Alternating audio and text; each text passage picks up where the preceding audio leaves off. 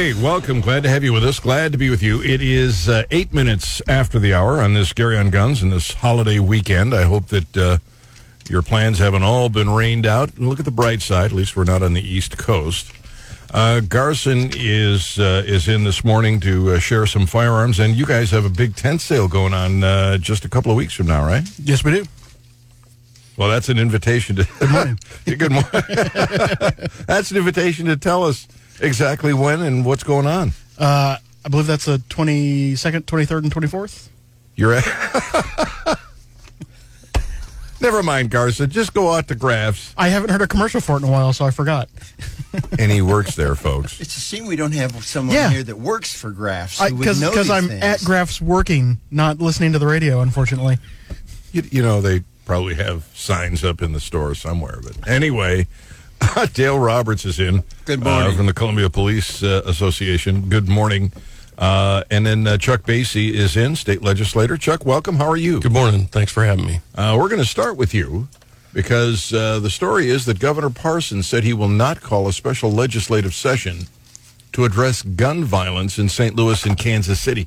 What is that all about? What Well, are they trying to do? After the recent events in St. Louis, there were some, uh, unfortunately, some some children that were shot and killed uh, with some gun violence, and so the uh, some of the Democrats uh, had called for since we're going to have a special session anyway. Anyway, they they're calling for the governor to uh, add a. Uh, uh, a session for the uh, some kind of a gun uh, issues, and uh, the the governor denied that. I think he did the right thing. He said that it's uh, something that we should do in regular session, and um, really, to, to be frank, uh, if if this would happen, all the, the, the nothing would have been accomplished, and the, the Democrats would would have just grandstanded on this issue. So I'm I'm very proud of the governor for doing what he did, and I think he did the right thing. So Chuck is frank now. Remember that, guys. He just, just said he's he's frank. Um, what are they? I'm sorry. Oh, oh, you know what? We got to just take a, a moment's pause here because uh, Brandon Rathert is out at Firestone um, over in the business loop. Does he And- need a ride or something? No, no, no, no. He's giving away a car. hey, Brandon, welcome. Thank you, Gary. Brandon Rapid on location today. Firestone Complete Auto Care on the business loop. Couple of cool things. Going to make it worth your while to come by and say hello to Hot Talk 93.9, the Eagle today. Number one, up to 70 bucks off select Bridgestone tires, some other deals. Get your car ready for fall. You can do all of that today here at Firestone Complete Auto Care.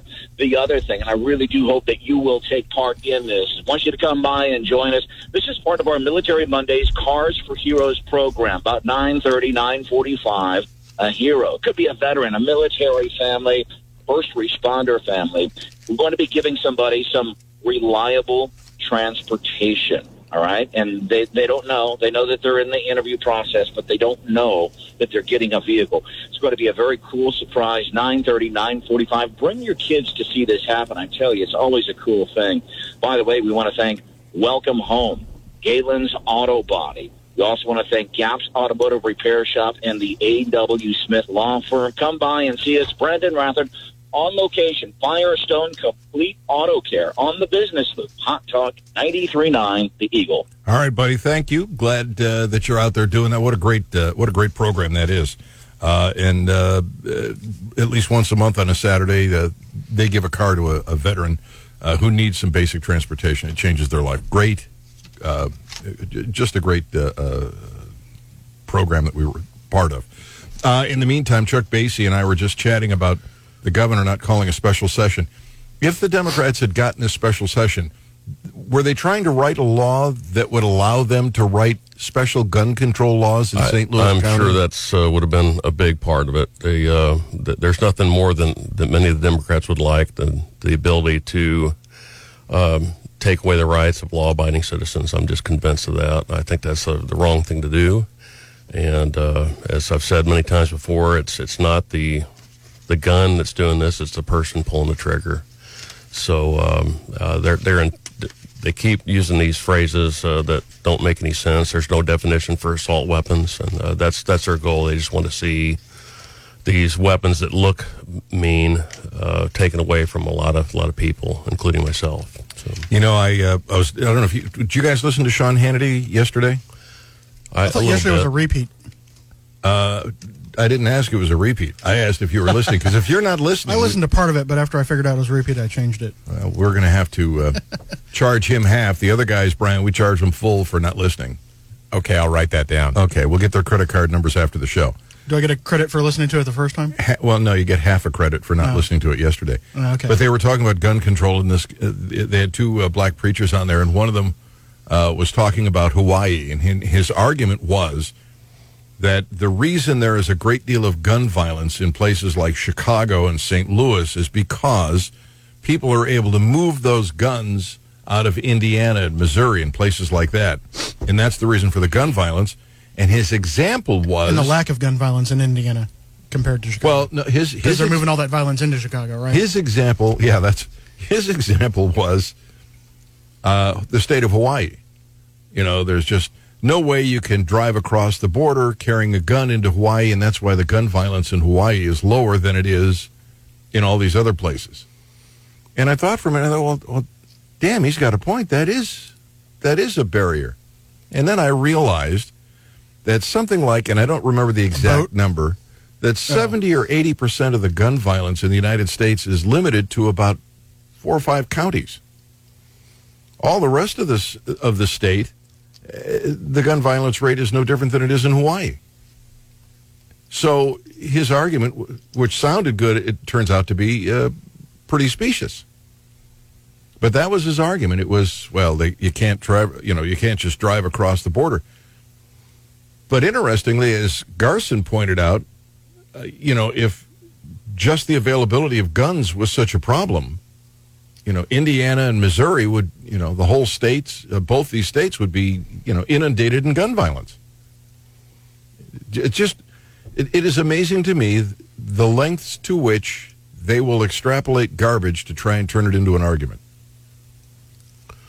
Right. Yeah, it's just it, it is. It's uh, it, but it's the the constant drumbeat from uh, many of these Democrats that uh, uh, I, I have, have no idea what their solution is, but um, it it puzzles me that uh, they try all these other things like this. I was talking to Dale before the show about the gun buyback program they did a couple of years ago in St. Louis, and um, yeah, they're they're planning one in Kansas City. I just uh, heard a clip from the new mayor over there, Quinton Lucas uh, proposing a gun back buyback program again. That's uh, And- I don't know. And Chuck, I, I just looked at the statute, that, which I think was the result of Senator Jeanie Riddle's uh, work. Uh, 571067's uh, state law regulates how a municipality may do a gun buyback, and it states that any firearms purchased in a gun buyback shall be offered for sale to a licensed firearm dealer. So they're taking guns from poor, from poor people giving them some small amount of money for it, then selling the guns to a licensed dealer who will take his or her markup because they're in business to make a profit and resell the guns and put them back into distribution again. well, can I skip the middleman there and just set up a booth like down the road from their booth Yeah. and do Well- my own buyback? I, I would, I would like to see you try it.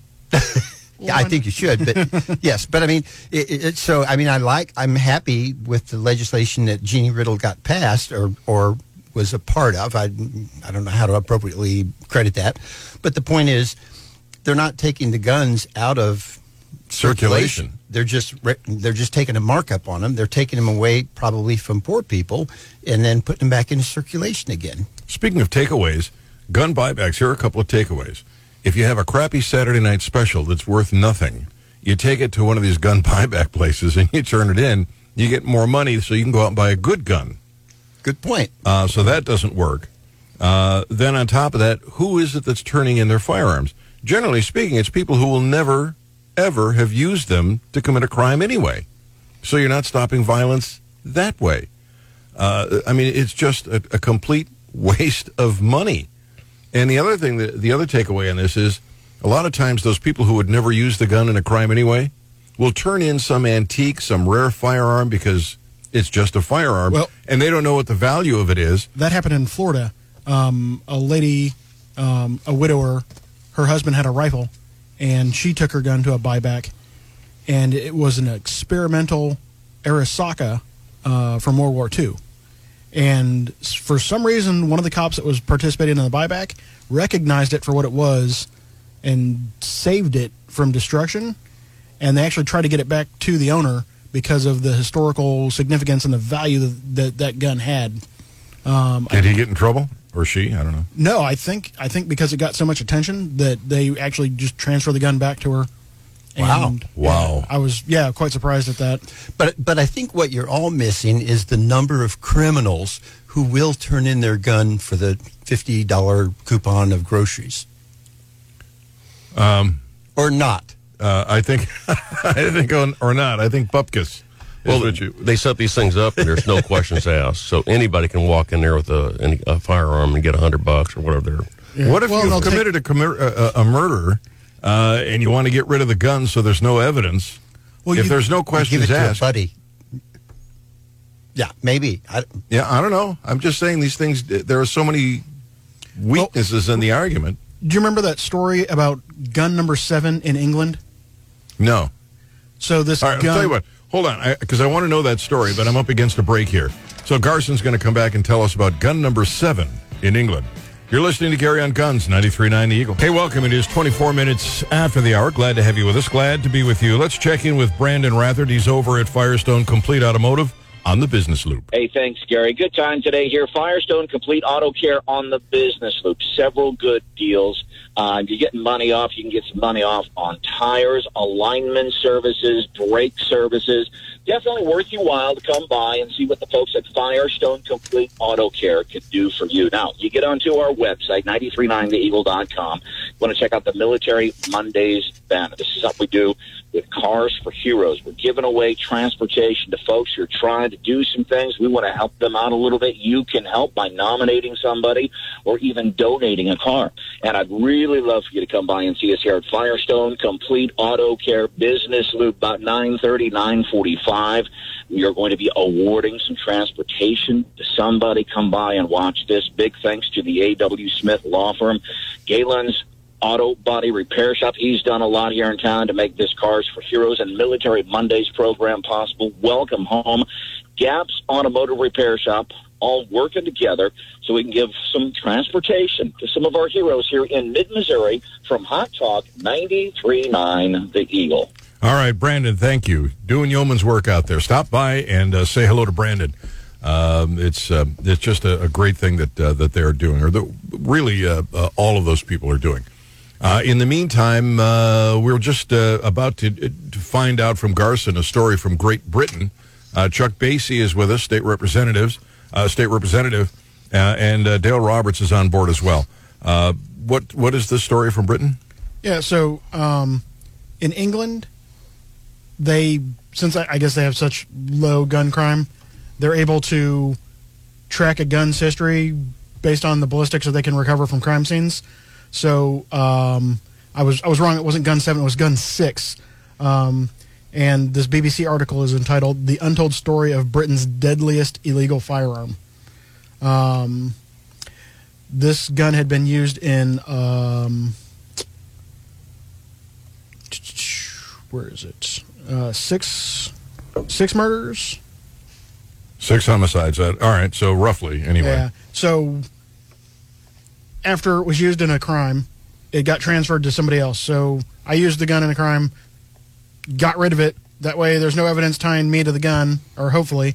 But some of these guys had been caught and imprisoned, and nobody would nobody would, you know, give up where the gun was or who they disposed it to.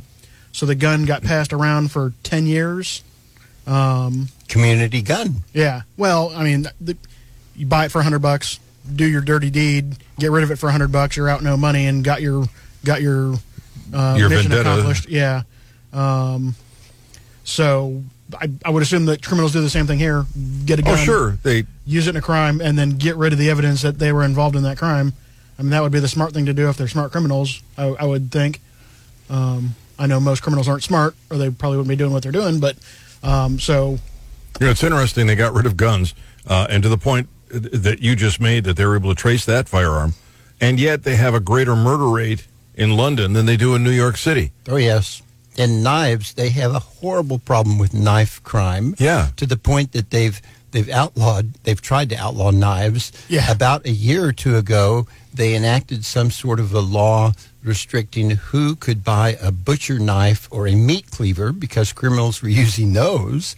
And it's just you know they're they're chasing their tail. Yeah, understanding that uh, they may have reduced gun violence, but they have ingre- increased other kinds of violence, and it's to the point where it is actually uh, they actually have a higher murder rate than New York City does. Yeah, well, when you know your victims don't have guns, that makes it a lot easier for you to assault them in other ways. Sure. Yeah, uh, it's just um, the, the anti-gun people just don't get it. While Um, still being protected with guns themselves. Yeah, well, you heard about the um, uh, down in New Zealand when they just passed that gun confiscation legislation. The drug gang said, "No, we're not turning in ours. we'll become vulnerable." Yeah. Well, there, there's there's another island that's hard to get to that still has illegal gun trade. Yeah, Australia, same Australia. One of the one of the one of the leading uh, illegal imports to Australia is guns. I, I, it just doesn't work, and yet they never give up on it. it it's it's so pathetic to me that they don't get it. Let me point something out here before we get too far. Uh, normally, I would send you to the Gary on Guns Facebook page, but for some reason, we don't quite have the camera system set up right. So if you want to see uh, how the sausage is made uh, and get to see the firearms that uh, Garson brought in from Graf's, you've got to go to the Gary Nolan show, the weekday show, uh, because for some reason that's where we're hooked up uh, for the video. Oh, is it shared on Gary on Guns now? So people can see it at Gary on Guns. All right. So you can go to it's it. Never mind. Just forget everything I just said. Brian has fixed it, and uh, it's at uh, Gary on Guns. And now I can uh, Technology, go figure. fix that. Yeah. Um, anyway, uh, so the bottom line is gun confiscation just never works. Uh, prohibition just doesn't work. Uh, and you think we'd have learned that just from the drug war. You know, you you create all these prohibitions, and it just makes them uh, more expensive to get. Uh, it makes a product um, uh, an underground train to provide whatever it is that's been prohibited. When you got two willing people in an in an uh, economic exchange, they're going to find a way to make it happen. Uh, it, and the government is very challenging for the government to get in the middle of that. It's very difficult for them to stop that. Uh, it's one thing if uh, if I'm stealing your gun. It's another thing if you want to sell it. And and, and these uh, these laws just always seem to backfire. And they really put law enforcement, Dale, in a very difficult situation because they got to get in the middle of that willing transaction. Right. Uh, and that strikes me as dangerous. Speaking of law enforcement, Yes. you and I need to chat after the news uh, and uh, find out about uh, the Columbia Police wanting to audit the city of Columbia All right. because I want to find out about that. You bet. Yep. So we'll uh, we'll get into that next. You're listening to Gary on Guns, 93.9 The Eagle. It is 35 minutes after the hour. Uh, Chuck Basye is in, state legislator. We've got Garson in from Graf's. Dale Roberts is in, CPOA. And uh, we're going to go to the CPOA uh, story next uh, because it's my understanding that the, the police department, the, the police officers want to audit the city of Columbia. I thought so. I thought the uh, city of Columbia just got audited, didn't they? Not to my knowledge. They do some sort of checkup accounting of of things, but uh, the Police Officers Association, the Firefighters Association, and the Columbia Board of Realtors each submitted a formal request to the mayor uh, in February of 18 saying we think the city should submit itself to the state auditor for for a performance audit. Uh, to our knowledge, it's never been done. And there's a lot of uh, unrest, seemingly, among the citizens about the way City Hall handles money. Now, we are much more comfortable with the way things are going since John Glascock became city manager. But, you know, we had one councilman say, uh, we don't think the citizens would vote for a tax increase while there is an audit pending. And our response is, I don't think the citizens will vote for a tax increase unless there is an audit, because I think you need some independent source to prove to the citizens every dollar is being spent properly, every dollar is accounted for, and money is really needed before you go to them with a tax increase. Well, I wouldn't vote for it in any case because I think they already take too much. But at the very least, and this is something nobody does, is they ought to do a study on return on investment. And and I don't want to get into the weekday show and the gun show, but if they're spending you know gobs of money to help you know five people, Right. Then then that's a pretty bad return on investment, and they should stop spending it. Uh, one of my pet peeves, and again, this is probably better for the weekday show, is the uh, the Columbia uh, transportation. The oh, yes. Oh, boy. a failed economic model that hasn't been profitable since the 1950s. Everybody who's of driving age practically has a car. Certainly, mom and dad almost always have a car. So, how much money are we throwing at public transportation, and how many people are actually riding it? Um, and when you boil that down, it's you know millions and millions of dollars at federal, state, and local level. I would rather they use that money to beef up law enforcement Sure. uh, or uh, uh, or fire protection. Uh, I think those are better uses for the money. Um, so, what's the uh, you know? Have you gotten a response lately? well, or uh, the mayor supported the the you know the appropriate nature of having an external performance audit. The council members, when it came up initially, some of them said, "Well, let's just audit one department."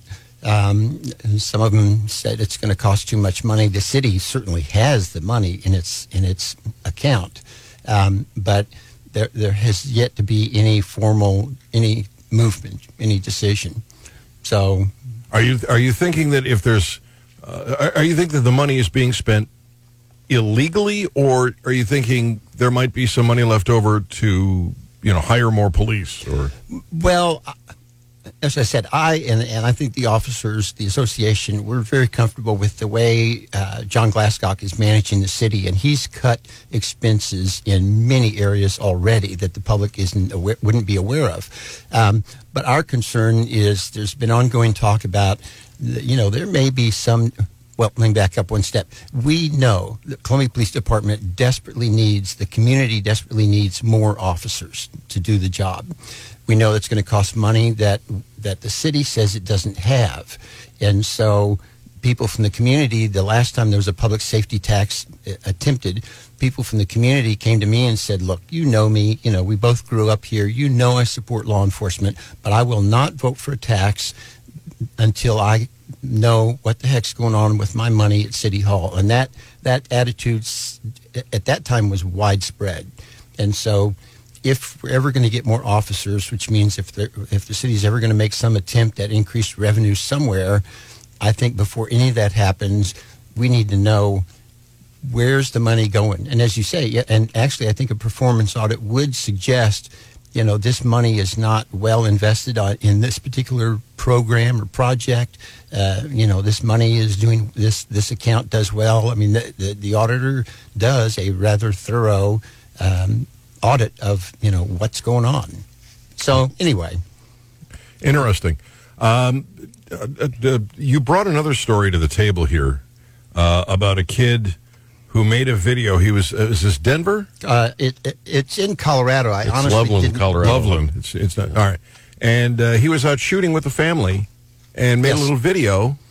Um, and he got in all kinds of trouble. Yes, he evidently posted a video uh, either on Facebook or YouTube showing a young man, and by looking at the video, I guess he's a, you know an early teenager maybe um, shooting a handgun at a firearms range. You know, off school property, not on school time.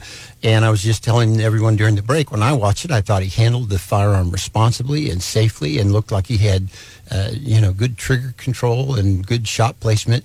Nevertheless, uh, in the state of Colorado, there's a web page called Safe with the number two tell, probably .org, I think, I don't know.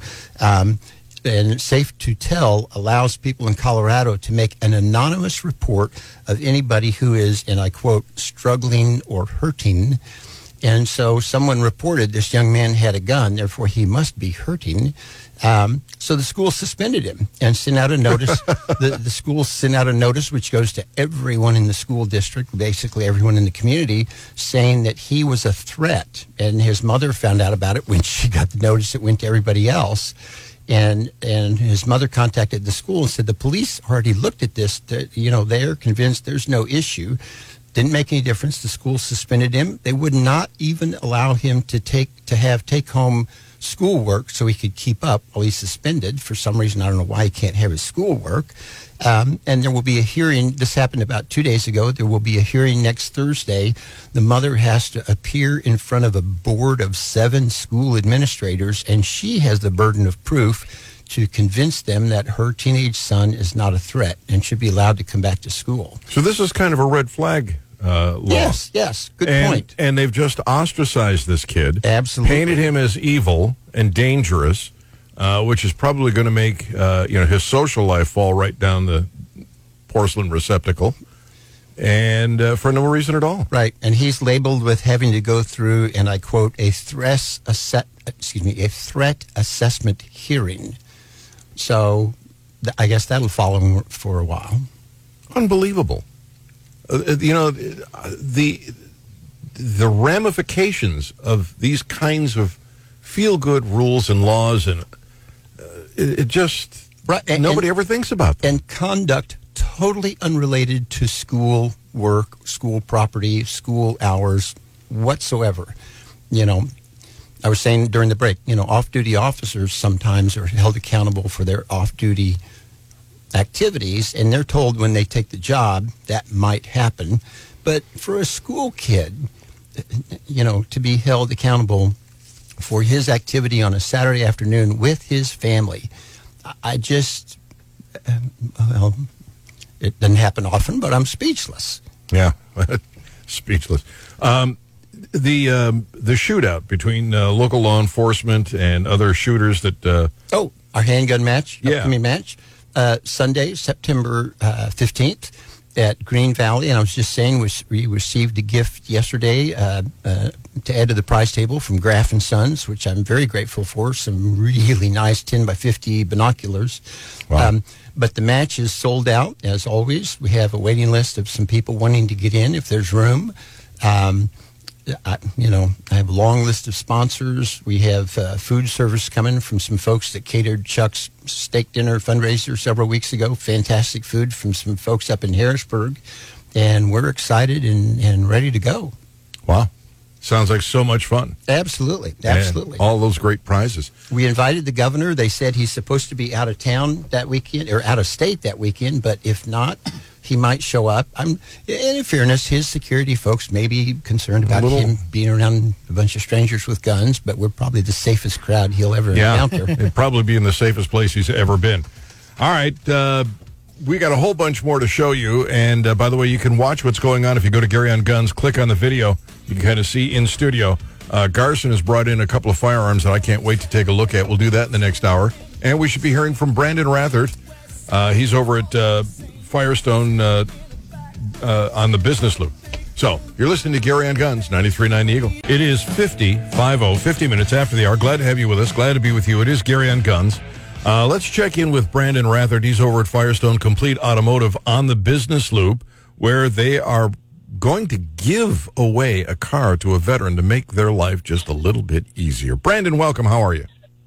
Hey, Gary, thank you for uh, letting us on your uh, show today.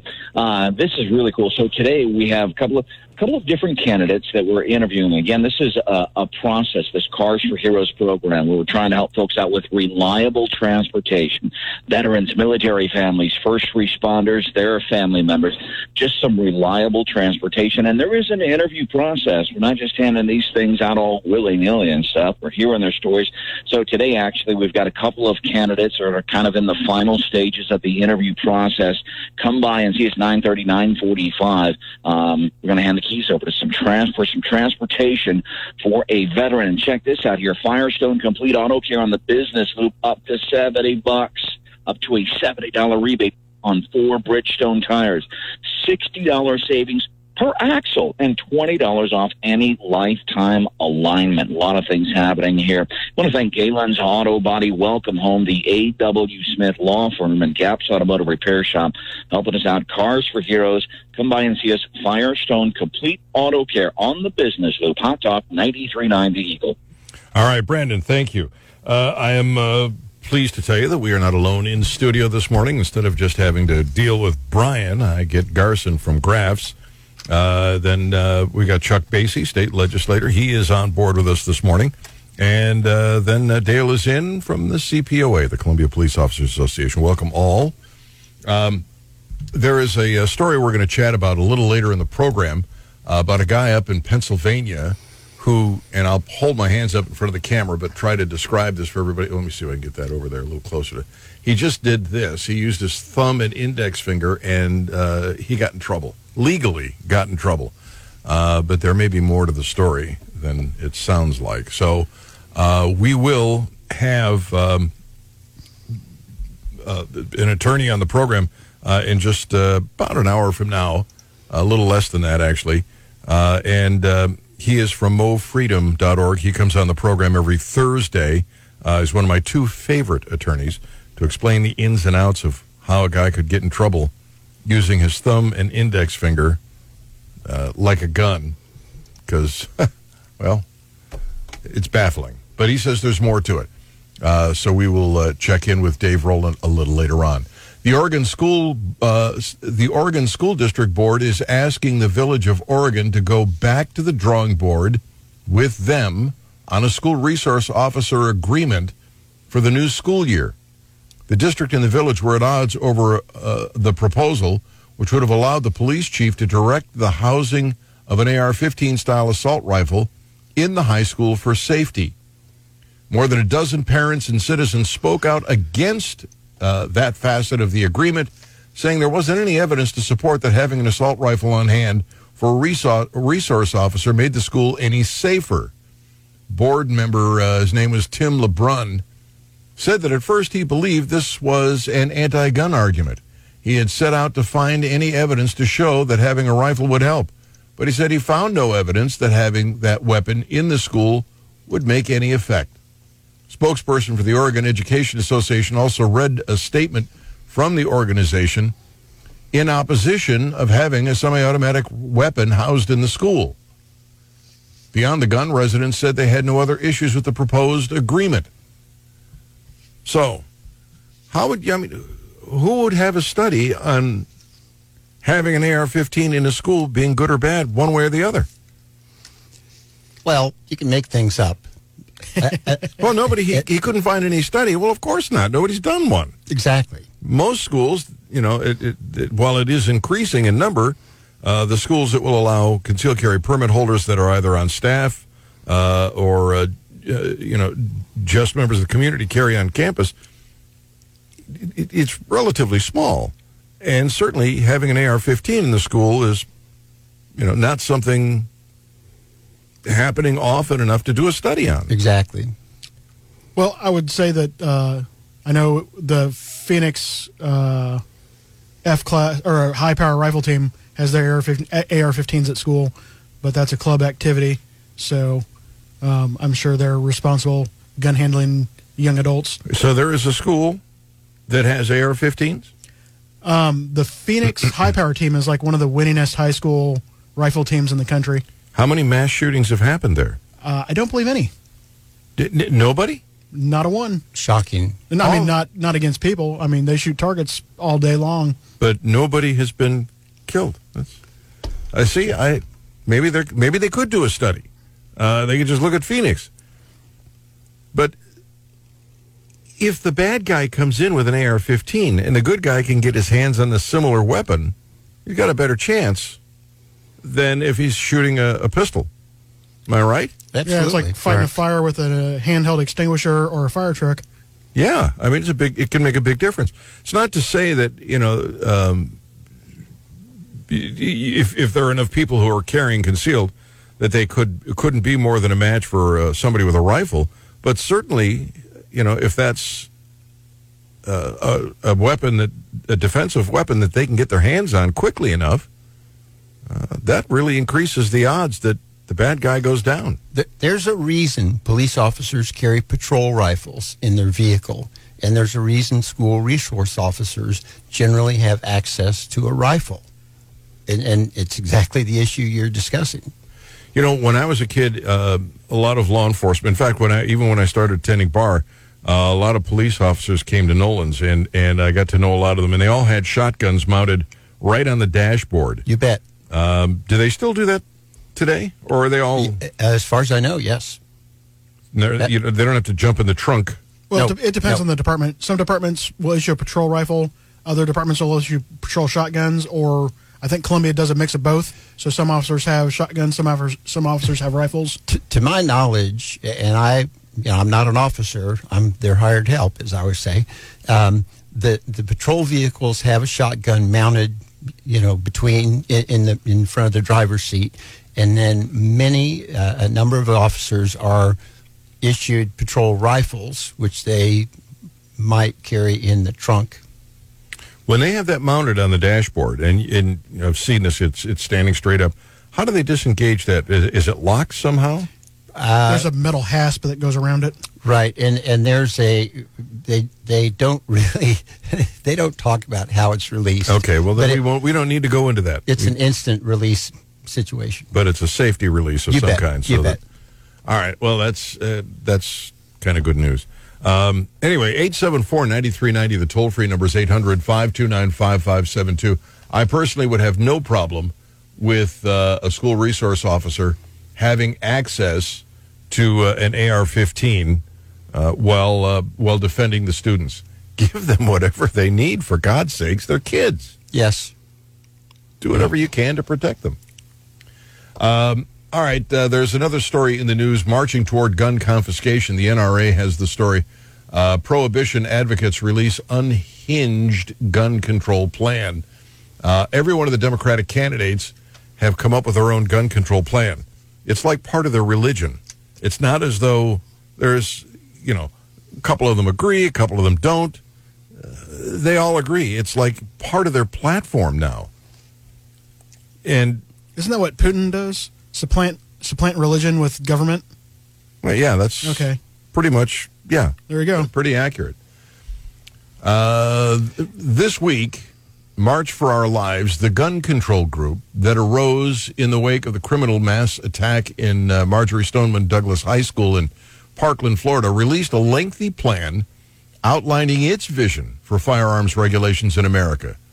Reduced to its essence, writes the NRA, the plan is to discourage gun ownership through numerous layers of red tape, fees, and government mandates.